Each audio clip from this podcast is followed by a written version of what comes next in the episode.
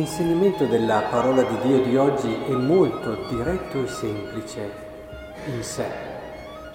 Cosa fa il Signore? Ci dice, io sono il Signore, tuo Dio, ti insegno per il tuo bene, ti guido per la strada su cui devi andare. Se avresti prestato attenzione ai miei comandi, il tuo benessere sarebbe come un fiume e la tua giustizia come le onde del mare. Il Signore è quasi a dirci, ma perché non ti fidi? Perché non ti fidi? Guardate che è tutto qua. Ve l'ho già accennato in un'altra occasione. I santi che cos'hanno di diverso da noi? Si sono fidati. Perché non sono partiti più avanti di noi, anzi molto più indietro alcuni. Quindi che cos'è che ha permesso loro di arrivare fino a dove sono giunti? Il fatto che si sono fidati, perché nel momento in cui tu ti fidi di Dio, ecco che tutto diventa possibile, tutto diventa possibile.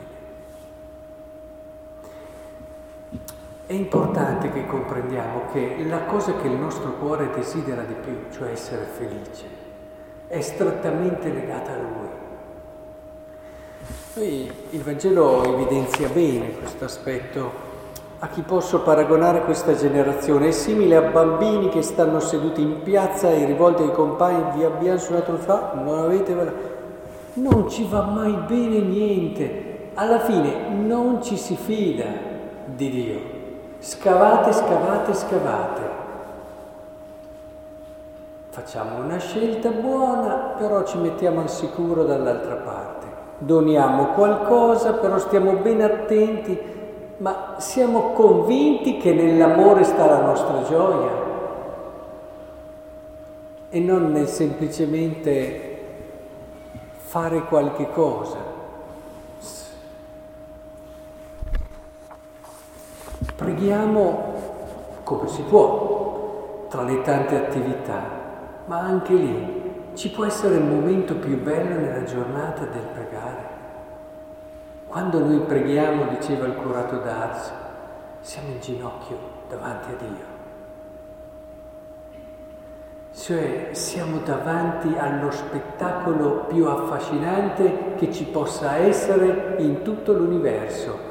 Dio e la sua bellezza, Dio e la sua misericordia, Dio e il suo amore. Ciò di cui abbiamo più bisogno è lì, davanti a noi e lì per noi. È importante che comprendiamo, siamo lì, ci attacchiamo a delle sciocchezze, ci lamentiamo per delle altre cose, magari brontoliamo perché, proprio come questi bambini di cui parla il Vangelo. E tutto è legato al fatto che non ci fidiamo di Dio, perché nel momento in cui ti fidi di Dio, nulla, nulla ti può togliere la felicità. E allora beato l'uomo, detto il Salmo 1 che abbiamo pregato insieme, beato l'uomo che non entra nel consiglio dei malvagi, non resta nella via dei peccatori, non siede in compagnia degli arroganti, ma nella legge del Signore trova la sua gioia. La sua legge medita giorno e notte.